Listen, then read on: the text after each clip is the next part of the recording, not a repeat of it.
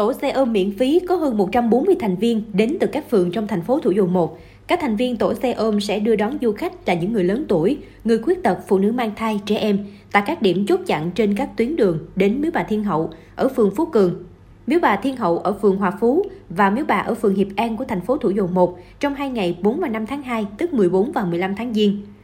Ông Trần Vĩnh An, Phó ban trị sự Miếu Bà Thiên Hậu ở phường Phú Cường cho biết, năm nay lễ rước kiệu bà rơi vào ngày cuối tuần nên lượng khách đổ về đây rất đông. Ngay từ sáng nay, lực lượng chức năng thành phố Thủ Dầu Một đã lập các chốt chặn phương tiện từ xa Miếu Bà để tránh gây ủng tắc giao thông.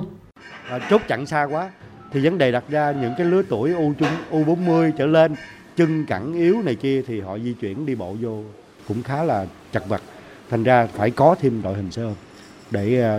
đưa những cái người lớn tuổi hoặc có cái điều kiện thuận lợi hơn cho họ đi di chuyển vào trong miếu bà mình khi lượng khách du khách đổ về đông thì cũng tạo cái điều kiện thuận lợi nhất à, phục vụ tốt nhất cho du khách Bên cạnh xe ôm tình nguyện, lễ hội rằm tháng Giêng thành phố Thủ Dầu Một tiếp tục duy trì việc phát đồ ăn, thức uống, vá xe, khám bệnh miễn phí cho du khách các tuyến đường chính vào các miếu bà. Hoạt động này nhằm thể hiện sự hiếu khách của người dân Bình Dương và theo tinh thần lễ hội miễn phí đã tạo dựng được từ nhiều năm nay. Bên cạnh đó, các ngành chức năng thành phố cũng tăng cường kiểm tra xử phạt đối với các cơ sở kinh doanh lợi dụng cơ hội chặt chém du khách.